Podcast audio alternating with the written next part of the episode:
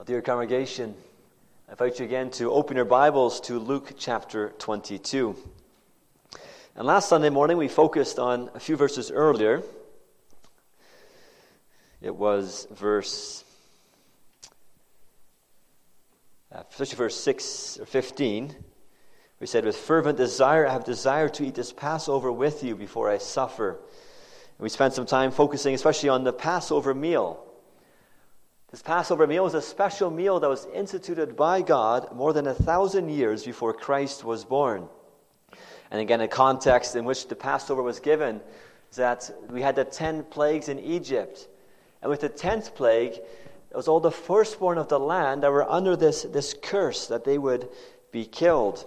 This applied to the Egyptians, but also to the Israelites and any other nationalities in that place.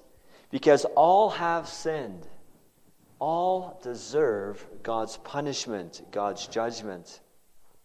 But the amazing thing that happened in Egypt was that God made a way of salvation. That God made a way by which those who were guilty, those who deserved to die, could escape death. Their lives could be saved. In the instructions that were given to the Israelites, they were told that they could take a 1-year-old male sheep or goat, and they would be killed in the place of the firstborn. And if that family, and if that firstborn took refuge, took shelter behind the blood, their lives would be spared. Well, the Israelites followed God's instructions. Their firstborn were spared. And Pharaoh finally allowed them to leave Egypt and to go out into the wilderness. And as they were leaving, they received an incredible amount of treasure from the Egyptians. We can read how they spoiled them. And here, too, how God in His providence blessed them richly in giving them gold, silver, and other valuables. As God delivered His people, we can see several things about God. We see His justice, and that sin must be punished. We see His mercy in providing a substitute for the firstborn. We see the power of God throughout the plagues as we see how He controls nature, how he sends different plagues and punishes them. And we see God's ability to supply His people with great blessing. Well, the Israelites were given strict instructions to commemorate the Passover each year. Why was that? Why did they have to set time aside each year to again go through this ceremony and to kill the Passover lamb, to eat this meal together? Is it not because we as people are so prone to forget things? Not just where you left your car keys or someone's birthday or anniversary. But we are so quick to forget who God is. All that God has accomplished, especially His great way of salvation. We need to be reminded again and again of the essentials of who God is, of God's Word, of the Christian life, and of Jesus Christ. This is why Jesus Christ instituted, why He gave us the Lord's Supper. And before we celebrate the Lord's Supper here today, let's spend some time reflecting on how Christ instituted this in His Word. Especially from our text, Luke 22, verses 19 and 20, where we read, "And He," that is Jesus, "took bread, gave thanks, and broke it, and gave it to them, saying, 'This is my body which is given for you. Do this in remembrance of me.' Likewise, He also took the cup after supper, saying, 'This cup is the new covenant in my blood, which is shed for you.'" Our theme this morning is Jesus institutes the Lord's Supper for our loving remembrance. I want to see this in 3 thoughts. First, His body represented in the bread. And then His blood represented by the cup. And then third, His call, "Do this in remembrance of me." So Jesus institutes the Lord's Supper for our loving remembrance. And we begin by considering His body represented by the bread. The focal point in the Passover was that lamb. That lamb that had been killed, that blood that had been shed. But in the Lord's Supper, the focus is on these 2 elements, this bread and wine. As we begin with the bread, we see how Jesus, he took the bread, he gave thanks, he broke it, and he gave it to them. During the Passover meal and throughout the week-long Feast of Unleavened Bread that the Israelites would celebrate, they ate bread made without yeast, similar perhaps to some of the flatbreads that we see in the stores today. And here this evening, as they originally met to celebrate the Passover, we see how Jesus takes some of this bread, how he thanks God for it, and he praises God. He breaks it, and he passes it around. And to us, this practice of breaking and sharing may sound strange. This was normal in those days. We've seen it also with Jesus when he was feeding the 5,000 and the 3,000, how he received that bread, how he prayed for it. Then he broke it, and he shared it. We still have that practice today, as we will see later at the Lord's Supper. And bread in the Bible represented a staple food, something that would sustain you, something that nourishes you, something that gives you energy and strength so that you could do your work, that you can do your physical activities. In wilderness wanderings, we can read how God fed the people with manna that was collected and baked. So we have bread in the Bible that was there, especially to nourish you, to give you physical energy. But the same is true spiritually in the Lord's Supper. We have been given this bread pointing us to the body of Christ, this bread that's there to nourish us spiritually, to feed us, to give us strength and energy so that we can go on as we have these different struggles and challenges and temptations. So we have here the bread. Jesus goes on to say in verse 19, "This is my body which is given for you.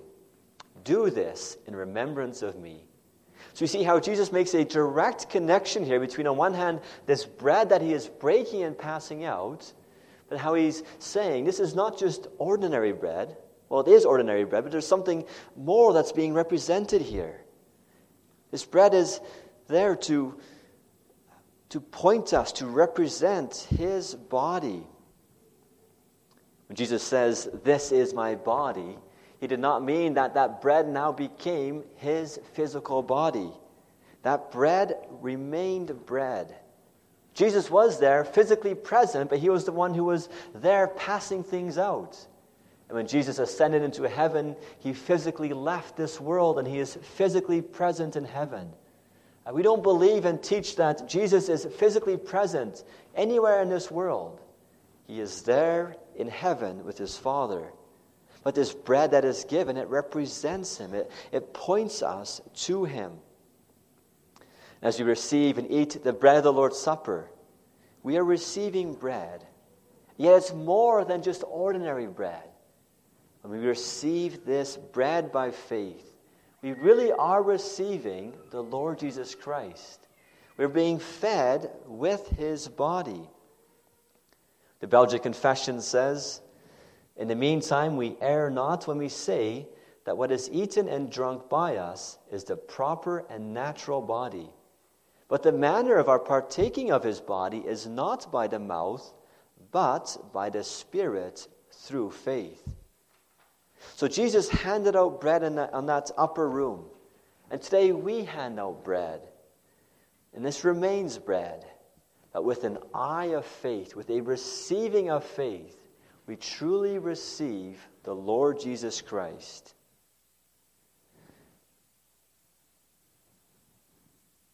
In this verse, it also says, "This is my body which was given for you."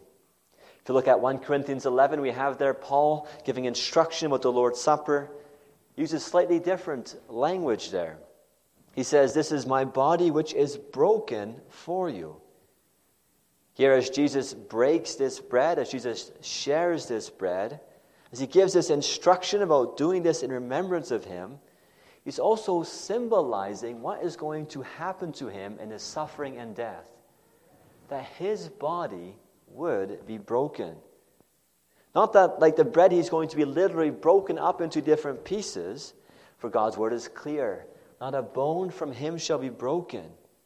And yet his body was broken. There was that cruel scourging when the soldiers whipped him and the skin on his back was ripped open. There was the cuts on his head as they had the crown of thorns pressed down, and as the soldiers, they were mocking him and striking him. There were the holes in his hands and feet as there on the cross, the nails were pounded through. And there was the spear that was plunged into his side after he had already died. And death itself, there's something we could say that the body of Christ stopped functioning. It was broken. And Christ was broken. He did this for you. Those words are so important there.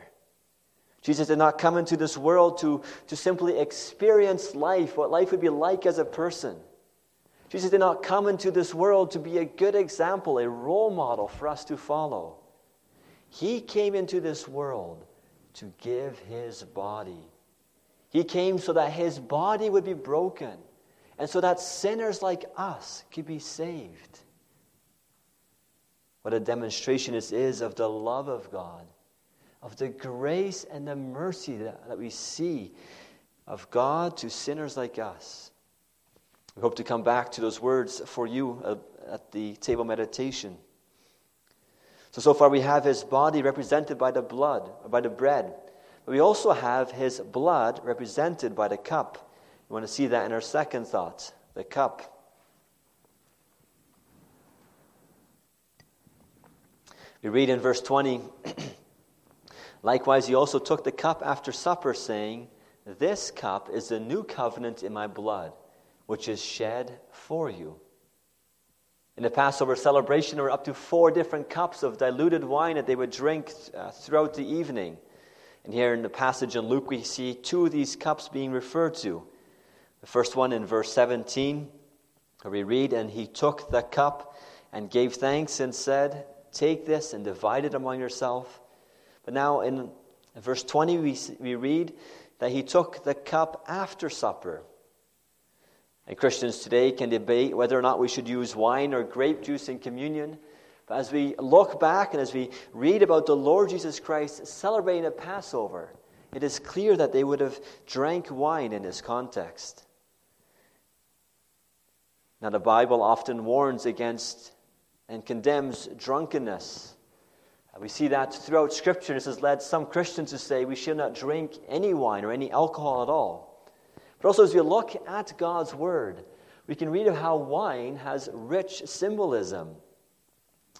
Positively, it is used in connection with abundance and joy and fellowship. In Psalm 104, we read of how God causes the grass to grow for the cattle and vegetation for the service of man, that he may bring forth food from the earth and wine that makes glad the heart of man, oil to make his face shine, and bread which strengthens man's heart. So there we have wine as a gift from God that we may use responsibly. As you think also of celebrations of that wedding at Cana in Galilee, there the Lord gave wine, he turned the water into wine, because wine was what was drank at weddings or other family occasions in times of celebration and fellowship together. So on one hand, we see these very positive descriptions of how wine is used in Scripture. But negatively, we also see how wine is used in Scripture and often in connection with God's judgment. Now, one example of that is Revelation 16, where we read, "And great Babylon was remembered before God to give her the cup of the wine of the fierceness of his wrath." We can see other passages in Scripture where God gives his judgment to the nations and how they were to drink it like that. They would drink a glass of wine. So you have this both positive symbolism and symbolism of judgment. As you think of Jesus going to Gethsemane, we could read of that a bit later in this chapter, beginning at verse 42. And there Jesus, he's there and he's praying to God. And he says, "Father, if it is your will, take this cup away from me. Nevertheless, not my will, but yours be done." We know how God sent an angel, how God strengthened Jesus so that Jesus would be able to go forward and to take this cup. How Jesus took this cup of God's wrath, and in his suffering and death, he emptied this cup to the last drop. Jesus took this bitter cup of judgment so that we can receive and enjoy this cup of blessing. Jesus took this cup of shame and suffering so that we can take these cups at the Lord's Supper, pointing us to the abundance and joy of salvation that we have in Christ. And as this cup that symbolizes the fellowship we have in Christ and with one another, because Jesus was willing to suffer the judgment of God against sin. But as Jesus takes this cup, he doesn't just emphasize that this is wine, but he rather connects this cup and its contents to his blood. And we think of blood in God's word. Blood represents life. We see this repeatedly throughout Scripture. In one place we see that is Genesis 9. There God is speaking to Noah, and God tells Noah and his family they can eat all kinds of animals, but they were not to consume the blood, because the blood represented the animal's life. We see in verse 5 also, when God comes to capital punishment and murder, God says to Noah, "Surely for your lifeblood I will demand a reckoning. From the hand of every beast I will require it, and from the hand of man." And we also see in this Passover celebration and the institution of Lord's Supper, this connection between blood and life. In the Passover, the lamb was killed. The blood was collected and painted on the doorframe of the house. This blood demonstrated that the substitute had already died, that life had already been shed, and that there was life to be found behind that. And later on, the Passover celebrations continue to be a bloody affair. We have animals being killed. We have blood being brought to the altar. We have the eating of the lambs or the goats. But now, as we have the institution of the Lord's Supper in place of the Passover, we see a significant change taking place. There will be no more blood. No more blood needs to be shed. Why is that? Why does Jesus here, instead of pointing us to blood, give us wine? This is because Jesus Christ, by going to the cross, by shedding his blood, he has perfectly accomplished that need of blood being shed. In his one sacrifice, he has fully accomplished the requirements of God's justice. On the cross, Jesus cried out, "It is finished." There's no more need for sacrifices. There's no more need for animals to be killed, for blood to be shed. Jesus Christ has poured out his life so that sinners like us can receive life from him. Jesus does not just simply say, "This cup is my blood," but he says, "This cup is the new covenant in my blood." We see this language consistently if you look at the other Gospels and 1 Corinthians. And we can ask ourselves, what does God's covenant have to do with the Lord's Supper? Well, first of all, children might be wondering, what is a covenant? What is that referring to? Well, a covenant simply is a covenant or an agreement. A covenant is a binding relationship between parties that involves both blessings and obligations. So this binding relationship has both blessings and obligations. And we see this throughout Scripture.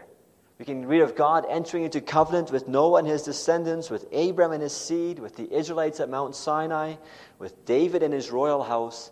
And in each of these cases, God is saying, "I will be your God, you shall be my people."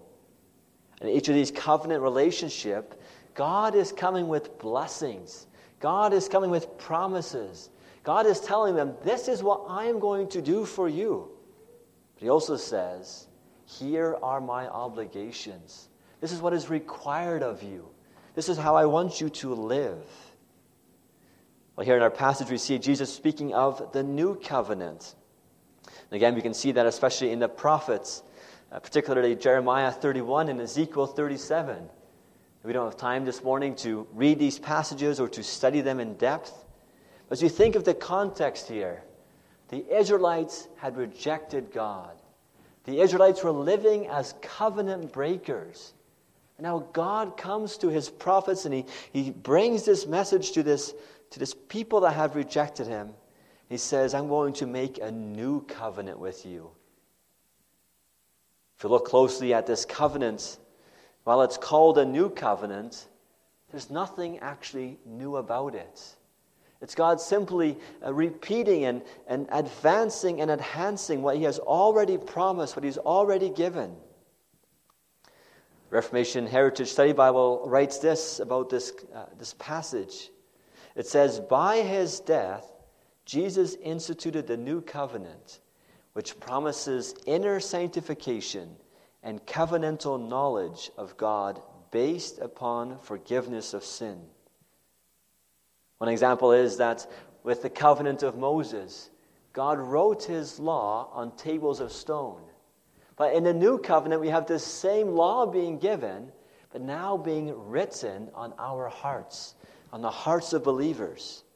So on one hand, we can see it's the same, yet there's also progression here. Sometimes the example is given of a new car that is being built.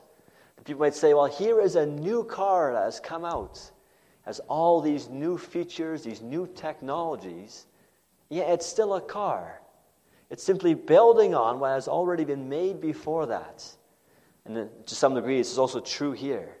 It's the same covenant, the same kind of promises, simply being advanced. One example we could see this progression is if we compare Exodus 24 with our text. So Exodus 24 is just after the giving of the law at Mount Sinai. And here we have the people of Israel affirming the covenant. So there Moses reads the law to them and the people respond. All that the Lord has said, we will do and be obedient. And we can read there how Moses takes the blood of bulls that had just been sacrificed and he takes this blood and sprinkles it on the people. Now, as we look at the Lord's Supper, we see that we receive the cup, which is the new covenant, in Christ's blood. And of how much greater value, then, is the blood of Christ that we receive at the Lord's Supper than the blood of oxen that was sprinkled there with the Israelites. Well, God calls us to receive, to partake of the blood of the Son of God who became a man. God calls us to come and to believe in Jesus Christ, one who has suffered, one who has laid down his life, one who has shed his blood in the place of all his people. This covenant comes with glorious promises and realities for all who embrace Christ by faith. There are these glorious things that God is giving of a new heart, a changed life, of a reconciliation with God, of the forgiveness of sin. The shed blood of Jesus Christ that also we were reminded of at the Lord's Supper, it tells us that Christ has fulfilled his mission. Christ has fulfilled all that he was sent into this world to do, and that the promises in and through Christ are 100% sure. They are guaranteed because not only has God said it, because Christ has accomplished it. So you have the body represented by the bread. We have the blood represented by the blood. We want to see, thirdly, his call. Do this in remembrance of me. An important question we need to ask ourselves is, who is the Lord's Supper for? Who is Christ calling this morning to come and to do this in remembrance of me? We look at Scripture, and also if we look at our confessions, which summarize what Scripture teaches, it's clear that the Lord's Supper is for believers, for those who have come by faith to Jesus Christ, to those who have been baptized, to those who have joined themselves to the church. But it's also for all kinds of believers, It's for mature believers, for those who have assurance of faith, those who can look back and speak much of that, of what God has done in and through His Son and through His Word in their lives. But the Lord's Supper is also for weak believers. And perhaps you can say it's especially for weak believers. The Lord's Supper form speaks of how this supper has been given for the strengthening of our faith. Isn't that what we so often need? Our faith strengthened. So often we have so many doubts. We can see so much inconsistency in our heart and in our lives. At times we can struggle with that coldness of heart and feeling so distant from God. Yet isn't this particularly what we are called to come to Lord's Supper for? That there we may be reminded of what Jesus Christ has done. That there our faith might be strengthened as again we have our eyes focused on Jesus Christ. All who confess Christ as Lord and Savior and who are not living in unrepentant sin are invited to come and to do this in remembrance of Him. And yet this invitation is more than a simple suggestion. It's more than a call that comes out and it's up to you to take it or to leave it. In our text it says, "Do this in remembrance of me." This is a command. Christ is commanding His people to respond, to hear this call, and to come. All believers are to obey this command unless they're somehow disqualified by living in open sin and unrepentant sin. God will hold us accountable if we ignore this call. This is why we as other Reformed churches have this practice of a week of preparation, that we have time in which to examine ourselves. We have time in which, if it's possible, to break broken relationships. That we have time to turn from our sins, to confess our sins, and to again go to God and ask Him for forgiveness and ask Him for strength to live for His honor and glory. Neglecting the means of grace, whether that's the preaching of God's Word, whether it's prayer, worship, but also the Lord's Supper, often results in times of spiritual darkness, times of backsliding away from Him. But what if we cannot come to the table? Not because perhaps you're too young and have not yet made confession of faith, but because you're still unconverted. J.C. Ryle writes, "Do we stay away from the Lord's Supper because we are not fit to be communicants? If we do, let us thoroughly understand that we are not fit to die.